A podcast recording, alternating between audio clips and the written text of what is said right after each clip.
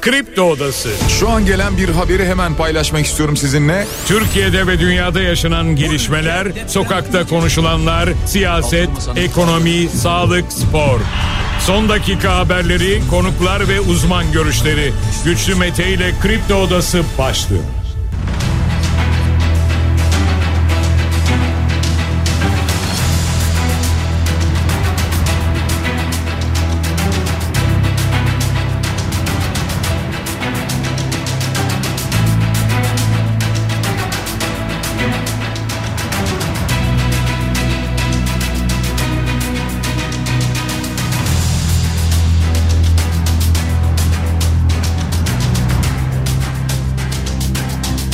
12 Ocak Cuma sabahından Kafa Radyo'dan Kripto Odası'ndan tüm Türkiye'ye yurt dışında bizi dinleyen dinleyicilerimize günaydın. Hepinize sağlıklı ve güzel bir gün dileyerek her sabah olduğu gibi programımıza başlıyoruz. Bugün de Kripto Odası'nda saat 10'a dek sizlerle birlikte olacağız.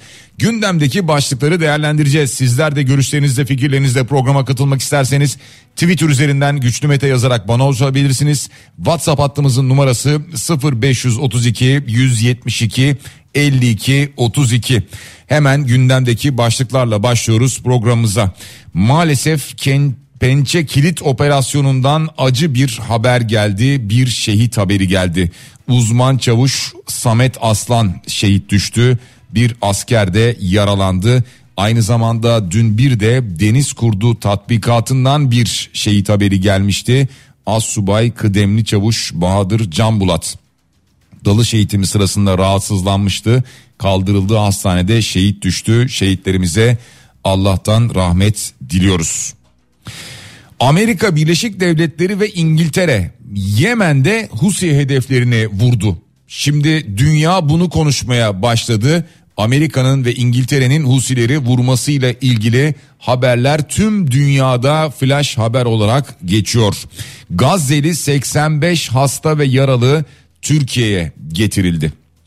8 partiden ortak bir Can Atalay bildirisi var. Biraz sonra detaylarına bakacağız. Dem Parti'den CHP'ye ziyaret gerçekleşti. Evet bu ziyaretten sonra ne geldi gündeme bundan da bahsedeceğiz.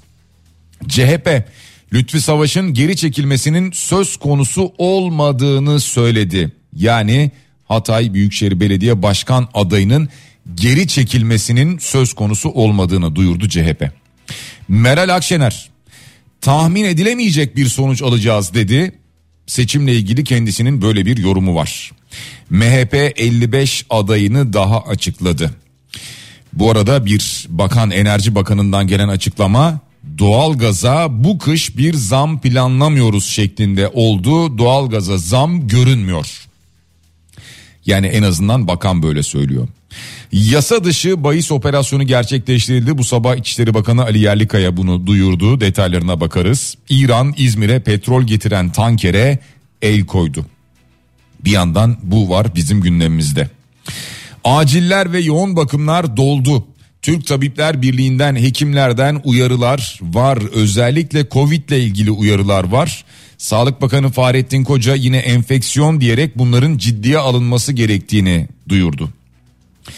Emekliye ek zam yani şu zamda bir eşitlik durumu ne zaman görüşülecek? O ki işaret ediliyor hafta yapılacak olan kabine toplantısında. Merkez Bankası Başkanı Hafize Gaye Erkan daha önce söylemiştik New York'a gidecek diye New York'a gitti. 2024 dezenflasyon yılı olacak dedi. Böyle bir açıklama yaptı. Biliyorsunuz yatırımcılarla bir araya gelecek New York'ta. Aslında Bakan Mehmet Şimşek de gidecekti ancak o çevrim içi katılacak dendi sonra. Yunan adalarına vize kolaylığı Mart ayında başlayacak. Miçotakis'ten gelen açıklama bu şekilde. Başka ne gibi detaylar var birazdan yer veririz. Seçil Erzan davasında ikinci duruşma bugün. Yeni mesajlar konuşulacak. Aynı zamanda mağdur olduğunu iddia edenlerle muhtemelen bir yüzleşme de gerçekleşmiş olacak. Antalya'da kayıp Rus turisti 39 kişilik ekip aramaya devam ediyor. Bedelli askerlik tutarı 182.609 lira 4 kuruş oldu. Yeni TÜİK verileri enflasyon verileriyle beraber. Türkiye Kupası'nın formatı değiştirildi sevgili dinleyiciler. Dünün en çok konuşulan konularından bir tanesiydi. Ve dün Fenerbahçe Bayern Münih'i uzatmalarda mağlup etti. İyi bir oyunla mağlup etti.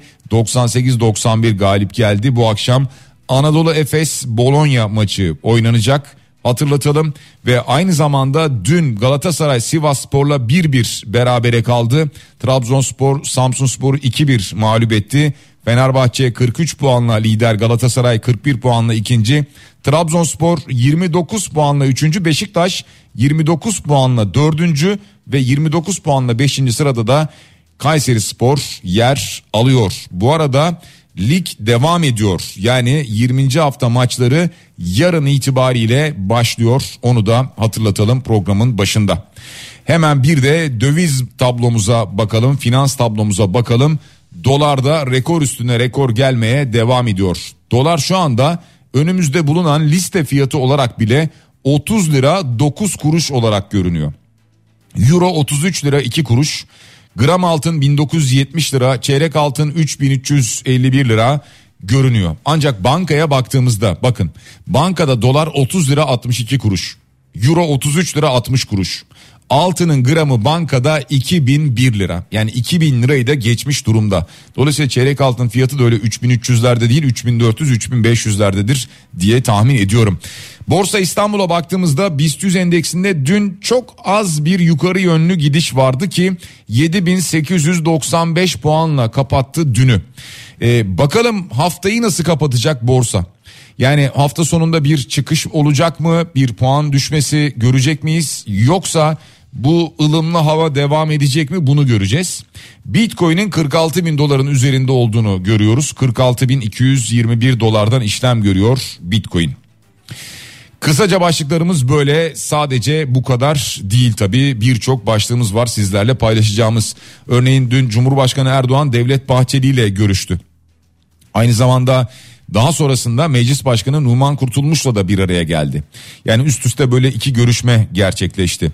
Ee, genelde ikili görüşmelerden sonra bu tip yani Erdoğan Bahçeli ikili görüşmelerinden sonra bir basın açıklaması yapılmaz. Yani ne görüşüldüğüne dair bir şey söylenmez. Ancak sonra çeşitli duyumlar, iddialar gelir ki yani deniyor ki işte e, belediye başkan adayları üzerine konuşuldu. E, iki lider bu konuyu görüştü. Seçim işbirliği ele alındı deniyor. Şimdi e, bu zaten tahmin edilmeyecek bir şey değil. Yani e, bir araya geldiklerinde görüşülecek olan en önemli konu şu anda seçim konusu. Yani bu konuşulmuştur. Muhakkak gündeme gelmiştir. E, şunu da söylüyorlar ama ondan emin değilim. İşçi ve Bağkur emeklerinin zam beklentisinin görüşüldüğü düşünülüyor deniyor ki e, bilmiyorum yani bu konuyu belki Devlet Bahçeli açmış olabilir. Daha sonra Numan Kurtulmuş'la bir görüşme gerçekleştirildi. Hatta şöyle iddialar ortaya atıldı. Can Atalay konusu da görüşülüyor falan diye ama ya ben açıkçası çok zannetmiyorum. Yani görüşüldüyse de kısa sürmüştür herhalde diye düşünüyorum. Bu arada 8 parti Anayasa Mahkemesi kararına rağmen e, biliyorsunuz hakkında tahliye kararı verilmeyen tip milletvekili Can Atalay için Numan Kurtulmuş'la görüştü. Görüşme sonrası ortak bir açıklama yaptılar. E, her türlü hukuksuzluğa karşı mücadele edeceklerini söyledi. Erkan Baş böyle bir açıklama yaptı. Biliyorsunuz bir toplantı çağrısı vardı Can Atalay ile ilgili partilerin ancak bu reddedildi. Şimdi 8 partinin konuya ilişkin yayınladığı bu ortak bildiride toplantı çağrısının reddinin açık bir hukuk ihlali olduğu vurgulandı. Vurgulandı da yani Türkiye'de hukuk ihlali dediğimiz şey ilk defa olmuyor ki. Yani buna benzer şeyleri çok yaşadık. Ha bu biraz daha farklı oldu değil mi? Yani Anayasa Mahkemesi'nin bir kararı uygulanmadı. Bir değil iki kararı uygulanmadı. Yani iki defa aynı kararı aldı. İki defa Yargıtay dedi ki olmaz. Siz burada jüristokrasi yapıyorsunuz dedi. Yani siz burada bir yargıç devleti oluşturmaya çalışıyorsunuz dedi. Yani demokrasinin olduğu bir ülkede siz yargıçlar devleti oluşturuyorsunuz dedi. Ee, bununla da itham etti aynı zamanda. Dolayısıyla şimdi e, açık bir hukuk ihlali var bunu vurguluyoruz diyorlar. Evet doğru yani tarihe not düşmek adına burada şerh düşmek adına bunların hepsi doğru. Ee, ama bir yandan baktığınızda da netice itibariyle bunları deyince bir şey değişiyor mu? Şu an için değişmiyor. Devam ediyoruz sevgili dinleyiciler. Şimdi Türkiye'nin siyasetine geri döneceğim ama dünyanın konuştuğu bir konu var. O da şu. İngiltere'nin Amerika ile birlikte yapmış olduğu operasyon. Husileri vurdular. Şu anda dünya bunu konuşuyor. Yemen'de bir hava saldırısı düzenlendi. Birkaç noktaya. Ee, bu hava saldırısında Husilerin vurulduğu ifade edildi. Onlara ait hedeflerin vurulduğu söylendi. Ee, bu saldırıların savaş uçaklarıyla ve bu Tomahawk füzeleriyle vurulduğu belirtildi. Ee, ve bunu açıklayan zaten Joe Biden. Joe Biden böyle bir açıklama yaptı. Kızıldeniz'deki saldırılara misilleme olarak yaptık dedi. Kızıldeniz'de Husiler zaman zaman e, Amerika'nın da gemilerine e, veya diğer gemilere saldırılar düzenliyorlardı ya. İşte buna ilişkin biz buna bir misilleme olarak cevap verdik dedi. Şimdi e, bölgede tansiyon bir hayli yükseliyor. E, İran mesela Husilerin vurulmasını eleştirdi, kınadı. Böyle bir açıklama yayınladı hemen. Ee, bundan sonrası için ne olacak bilemiyoruz ama Biden diyor ki uluslararası ticaret devam edecek, sekteye uğramayacak. Sekteye uğramaması için biz kararlıyız. Sonuna kadar elimizden geleni yapacağız. Kızıldeniz'de daha ileri tedbirleri almaktan da çekinmeyiz diyor Joe Biden. Şimdi Kızıldeniz'le ilgili böyle bir açıklama var. Husiler de Kızıldeniz'de İsrail gemilerini hedef almaya devam edeceklerini duyurdular. Yani şu anda karşılıklı e, geri adım atmayan açıklamalar var. Sert açıklamalar var. Ya biz bir yandan e, tamam Türkiye'yi konuşalım ama bir yandan yine bize yakın bölgelerde bu anlamda baktığımızda havanın ısındığını görüyoruz. Yani zaten e, devam eden bir e, İsrail-Filistin gerginliği hatta işte İsrail'in yaşattığı vahşet devam ederken bir yandan Amerika ve İngiltere'nin şimdi Husileri vurması ve yani bu anlamda bakıldığında burada başka bir cephede mi açılıyor diye düşünülmesi. Şu anda dediğim gibi sadece Türkiye değil bütün dünya bu haberi konuşuyor. Ee, bu tabi yani netice itibariyle umarız bu kadarla sınırlı kalacak olan bir operasyon olur. Ama Husiler de biz cevap veririz diyor. İran da hatta devreye girmiş durumda açıklamalar yapıyor. Dem Parti'den CHP'ye bir ziyaret vardı. Bu aslında bir iadeyi ziyaretti. Yani daha önce Özgür Özel Dem Parti'yi ziyaret ettiği için ardından da e, Özgür Özel'e bir iadeyi ziyaret gerçekleşti ama ama kısmı var. E, görüşmede zaten hepimiz tahmin ederiz ki yerel seçim konusu gündeme gelmiş. İki parti işbirliği yapılabilecek iller için bir çalışma yapacakmış.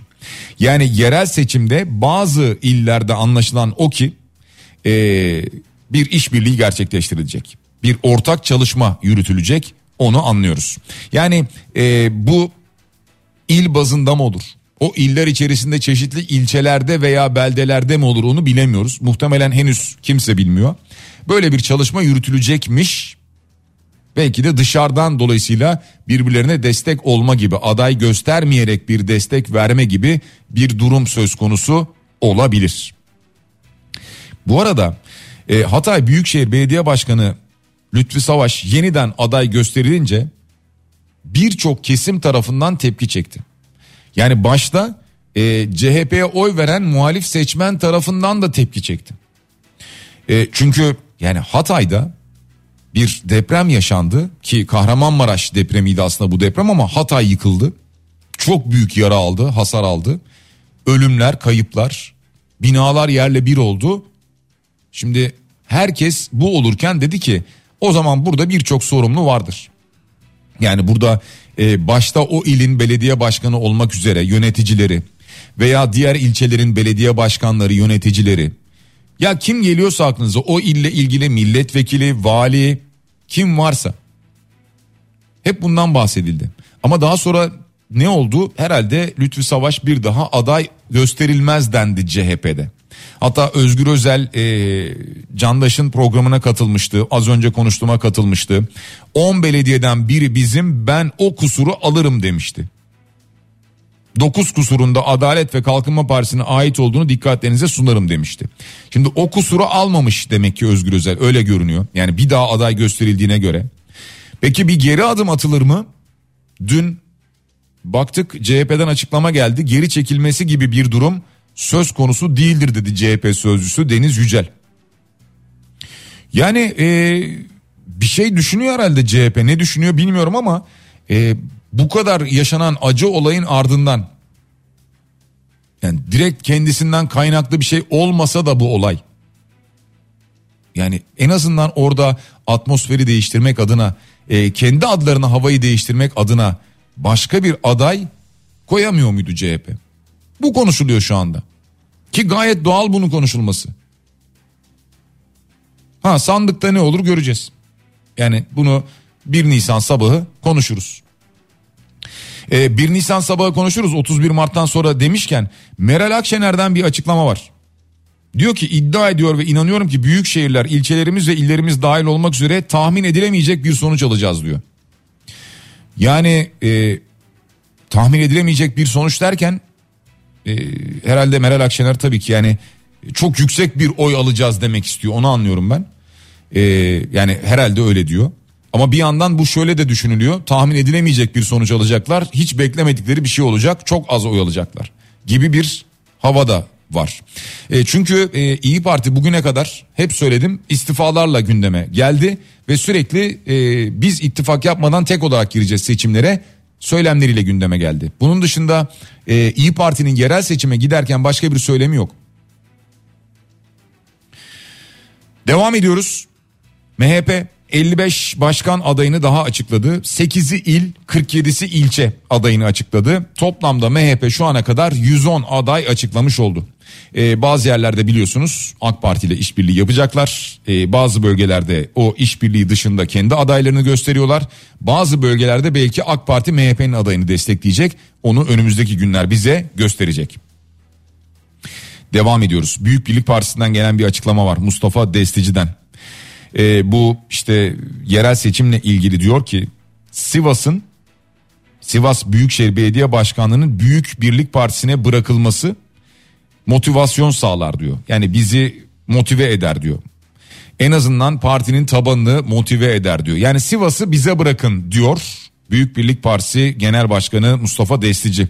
Ee, tabii diyor da neticede bunu AK Parti'ye söylüyor veya işte Cumhur İttifakı'na söylüyor.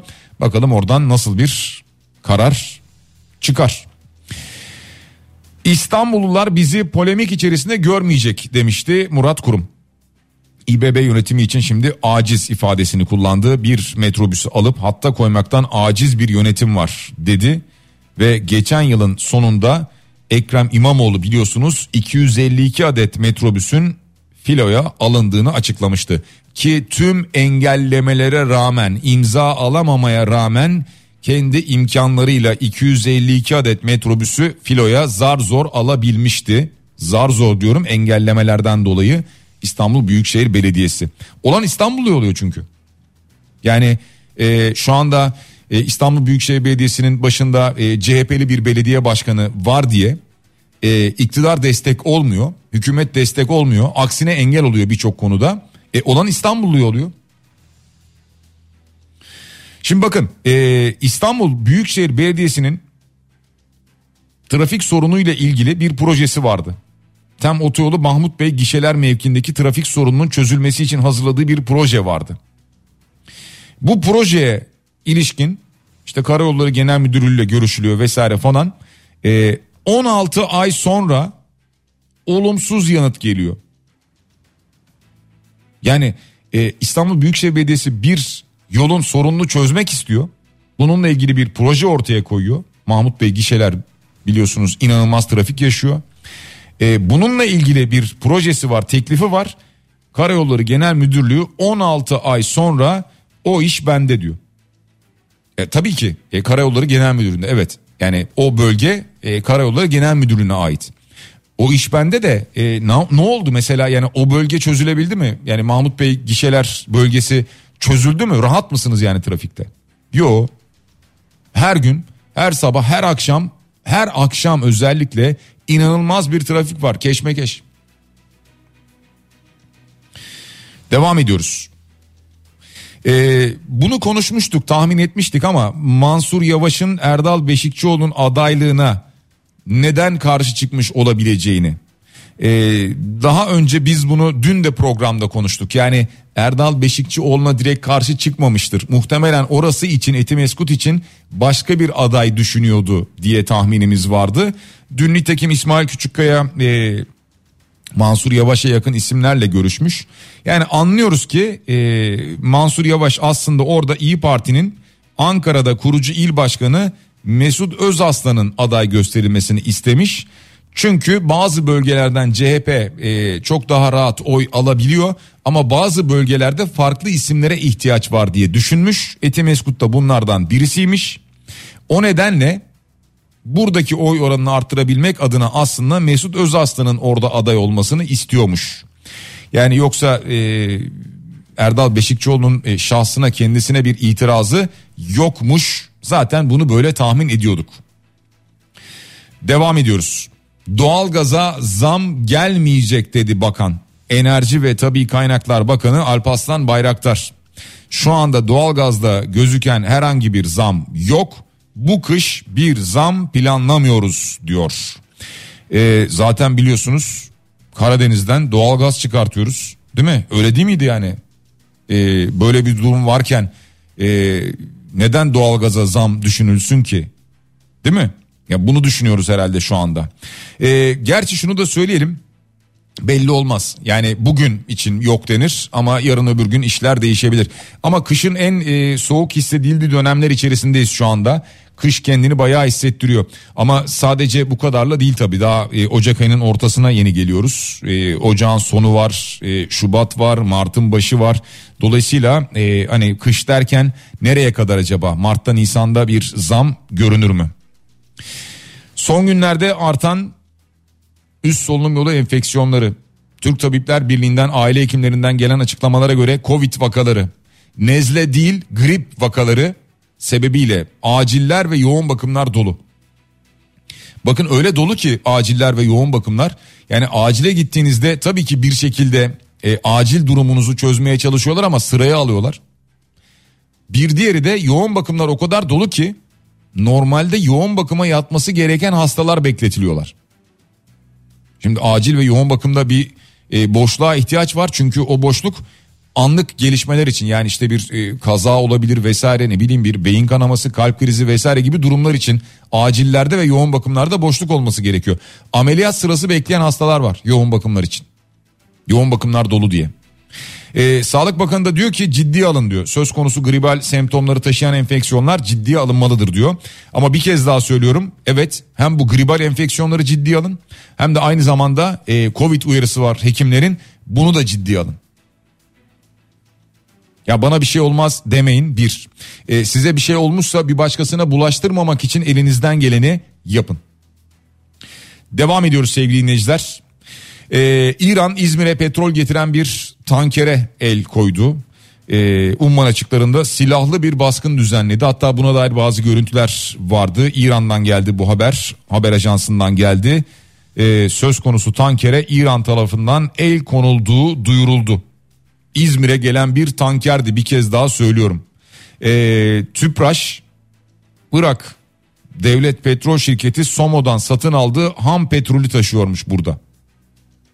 Türk personel yok tankerde 18'i Filipinli olmak üzere 19 mürettebat var.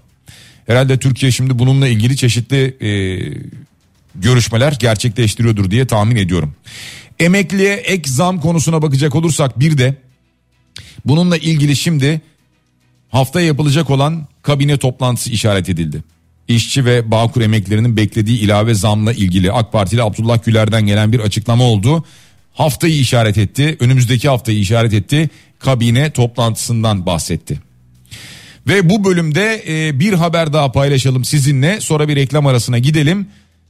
Eski Hazine ve Maliye Bakanı Nurettin Nebati e, dolar 30 lira olur diyenlere niye olsun zaten Türk lirası şu an en zayıf durumunda gideceği bir yer yok bir kere vatandaş rahat olsun demişti hatırlayacak olursanız. Dolar Türkiye'de 14 lira 84 kuruşken yaptığı açıklama. Bunlar bekliyorlar dolar kuru 20 25 30 lira olacak bilerek yayıyorlar. Niye olsun? Zaten Türk lirası şu an en zayıf durumunda. Gideceği bir yer yok bir kere vatandaş rahat olsun.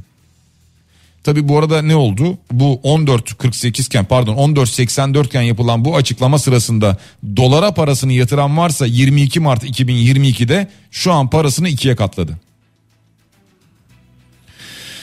Sevgili dinleyiciler yavaş yavaş e, neyse peki tamam e, bir reklam arasına gitmemiz gerekecek diyordum ama e, orada Cenker hatırlattı birkaç dakikamız daha varmış öyle devam edelim peki.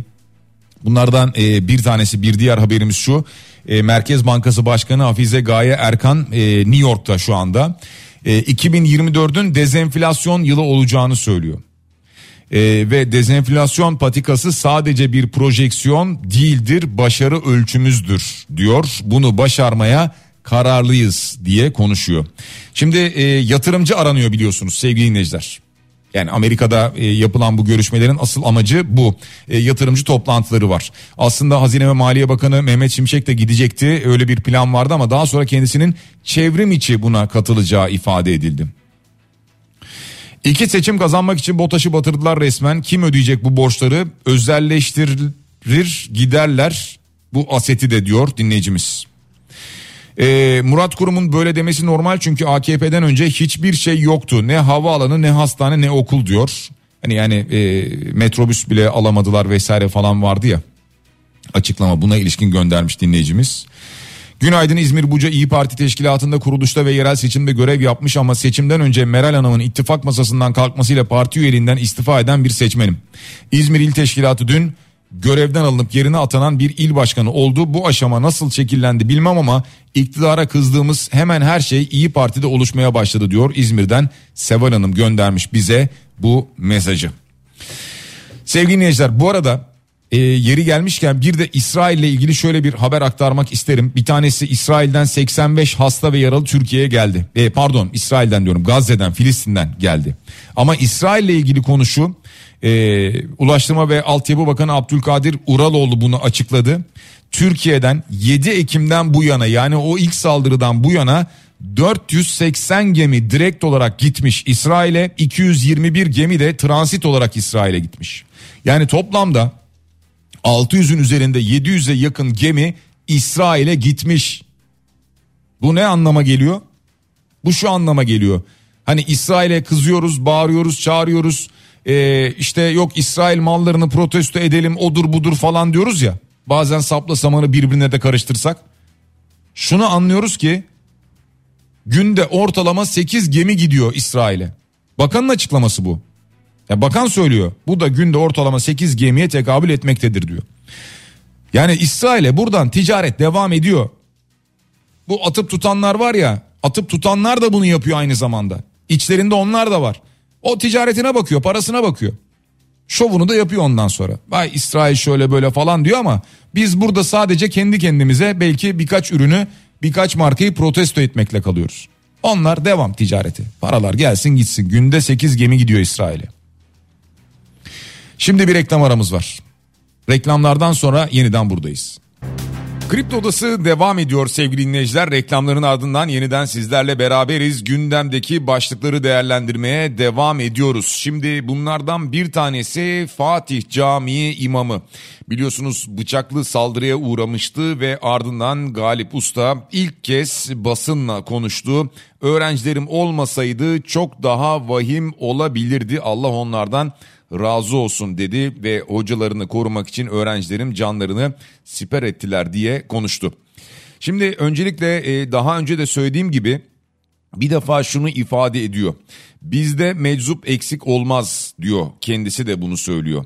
Ee, biz diyor namaz kıldırıyorduk. Ben namaz kıldırıyordum. Namazın akabininde bir adam çıktı. Ey Müslümanlar gafletten uyanın diye bağırdı. Bir şeyler daha söyledi. Ben dönüp baktım. Bizde meczup eksik olmaz. Namazı kıldırdım. Oradaki görevliler onu dışarı çıkarmış. Benim hiçbir şeyim olmadı.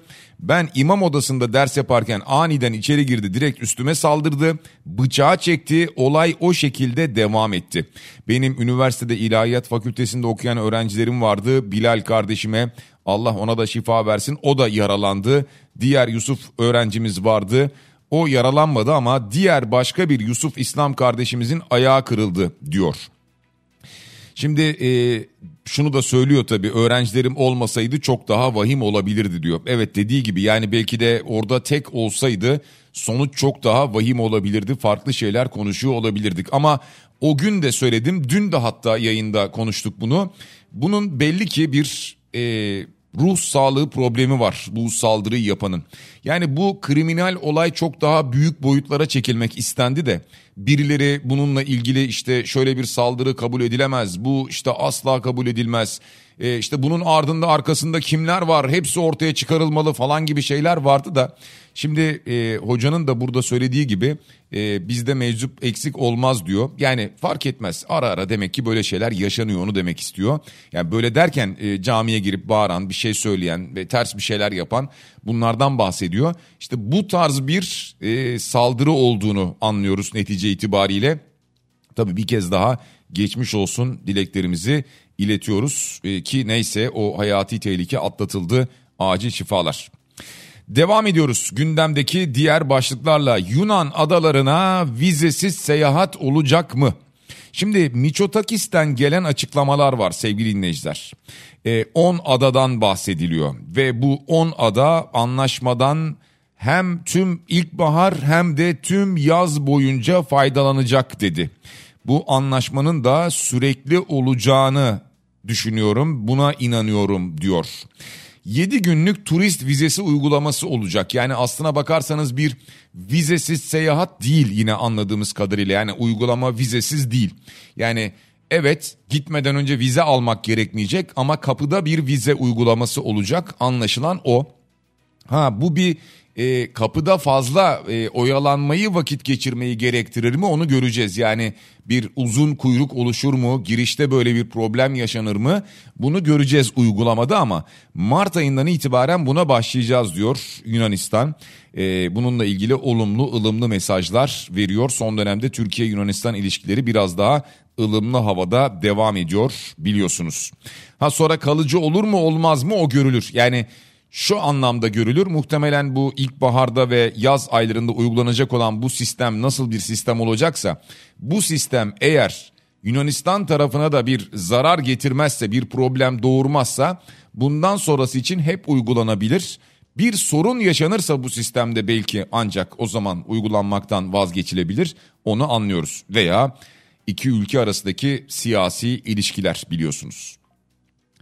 Devam ediyoruz sevgili dinleyiciler. Bugün Seçil Erzan davası var veya bir Ponzi davası da diyebiliriz belki buna 26 milyon dolar dolandırdığı söylendi biliyorsunuz toplamda ve 226 yıla kadar da hapsi isteniyor Seçil Erzan'ın.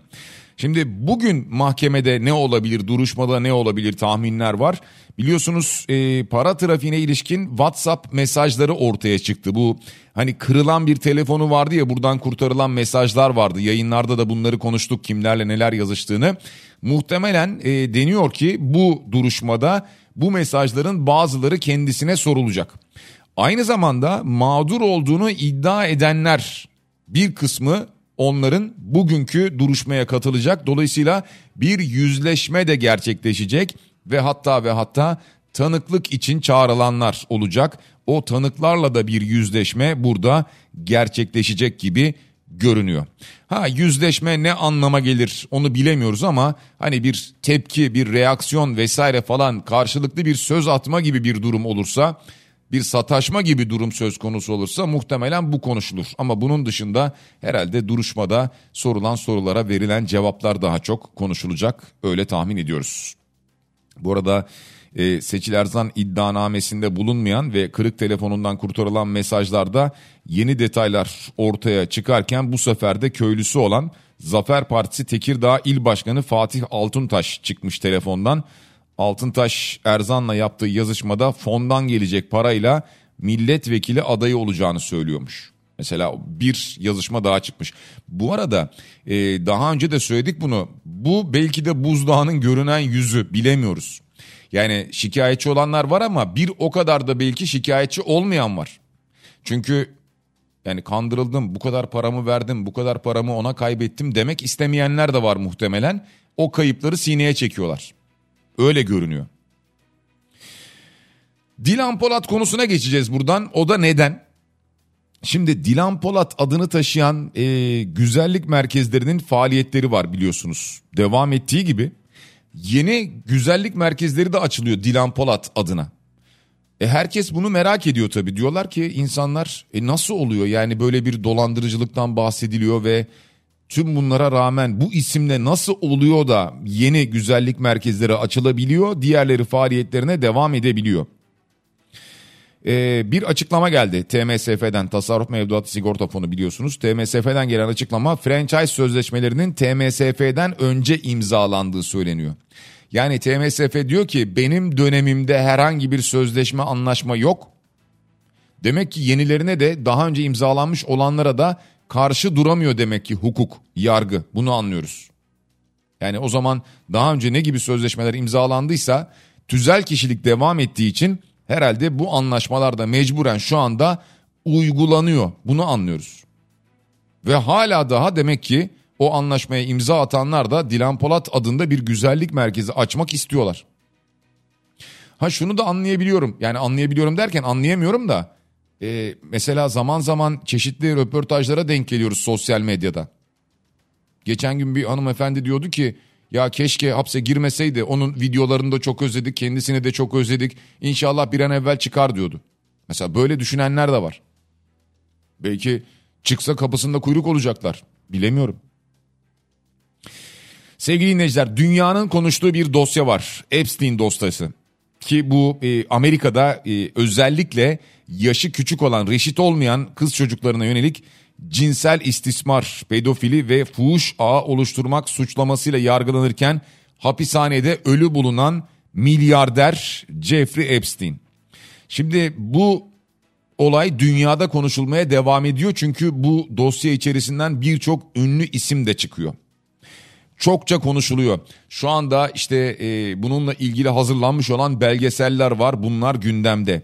Türkiye ile ilgili de geçen isimler oldu ki o isimlerden birisi isim benzerliği var diyerek bunu reddetti. Ama bu konu dünyanın gündeminde olduğu gibi Türkiye'nin gündemine de bir şekilde girdi. Ee, dediğim gibi Türkiye'den iki isimden bahsedildi çünkü e, onların da bir şekilde Epstein'le bir araya geldikleri ve onların da dolayısıyla hatta bir tacize uğradıkları cinsel istismara uğradıkları paylaşıldı. Fakat bunun da ötesinde başka bir iddia vardı aslında Türkiye'den kaçırılan kız çocukları olduğu ve Epstein'e götürüldüğü yönünde. Şimdi e, buna ilişkin hatta ve hatta şöyle bir iddia ortaya atıldı 6 Şubat depreminde kayıp çocuklar da vardı onlar da bir yerlere mi götürüldü deniliyordu ki buna ilişkin Aile ve Sosyal Hizmetler Bakanı'ndan bir açıklama geldi depremzede 1912 çocuktan bir tanesi bile kayıp değil dedi. Bakan Göktaş'tan böyle bir açıklama geldi. Ee, aynı zamanda bir yandan bu iddiayı ortaya atanlarla ilgili de bu işin takipçisi olacaklarını söyledi. Yani hukuksal, yargısal anlamda ne gerekiyorsa bunu da yapacaklarını söyledi bakan yaptığı açıklamada. Antalya'da kayıp olan bir turist var sevgili dinleyiciler. Bir Rus turist. 39 kişilik ekip Rus vatandaşı Nadesa Larniga'yı aramaya devam ediyor. 39 kişilik ekiple beraber arama çalışması devam ediyor. 4 Ocak'ta tek başına doğa yürüyüşüne çıkmış bir daha haber alınamamıştı. Umarız hep her seferinde bunu söylüyorum ama inşallah şöyle bir şey duyarız. Doğa yürüyüşüne çıkmışken bir yerlerde işte bir köye vesaire falan gitti orayı beğendi orada konakladı işte telefon çekmiyordu oydu buydu şimdi kendisine sağlıklı bir şekilde ulaşıldı denir. Umarım e, böyle bir sonuç alırız duyarız. Milli Savunma Bakanlığı'ndan bedelli askerlikle ilgili bir açıklama var. Daha önce zaten bunu söylemiştik. 182.609 lira olacağını daha önce zaten basın yazmıştı. Biz burada paylaşmıştık. Milli Savunma Bakanlığı hayır daha böyle bir şey açıklamadık biz demişti. Ama zaten hesap ortada yani veri enflasyon verileri geldikten sonra neyin TÜİK verilerinden sonra neyin kaç lira olacağı ortaya çıkıyordu. Ki nitekim aynı hesaplamayla bedelli askerlik bedelinin 182.609 lira hatta bir de 4 kuruş olduğu anlaşıldı. E, Meteoroloji İstanbul için kar tahminini revize etti. Cuma günü Karla karışık yağmur bekleniyor İstanbul'da. Yani bugün böyle bir beklenti var. Öğleden sonra gece saatlerinde belki yüksek kesimlere hafif bir kar örtüsü olabilir. Böyle bir bilgilendirme var ama özellikle cumartesiyi pazara bağlayan gece bir don uyarısı da var. Yani gizli buzlanma uyarısı da var gece saatleri için. Lütfen e, dikkatli olun biz de bunu hatırlatmış olalım size veda etmeden önce. Dün Fenerbahçe Bayern'i 98-91 mağlup etmişti Euroleague'de. Bugün Anadolu Efes'in maçı var. Anadolu Efes Bologna ile saat 20.30'da karşılaşacak. Anadolu Efes'e de başarılar dileklerimizi iletiyoruz. Ve veda ederken sevgili dinleyiciler Öncelikle Cenk'e teşekkür ediyoruz. Aynı zamanda biraz sonra Bediye Ceylan Güzelce Güzel Şeyler programında sizlerle birlikte olacak. Onu da hatırlatıyoruz. Kaybettiğimiz bir isim vardı 1998 yılında 17 Ocak tarihinde çok genç bir sanatçımızdı ki 12 Ocak doğumluydu o sanatçımız. Gökhan Semiz'den bahsediyorum. Gökhan Semiz'de sizlere veda ediyoruz. Herkese iyi ve güzel bir hafta dileyerek şimdilik hoşçakalın.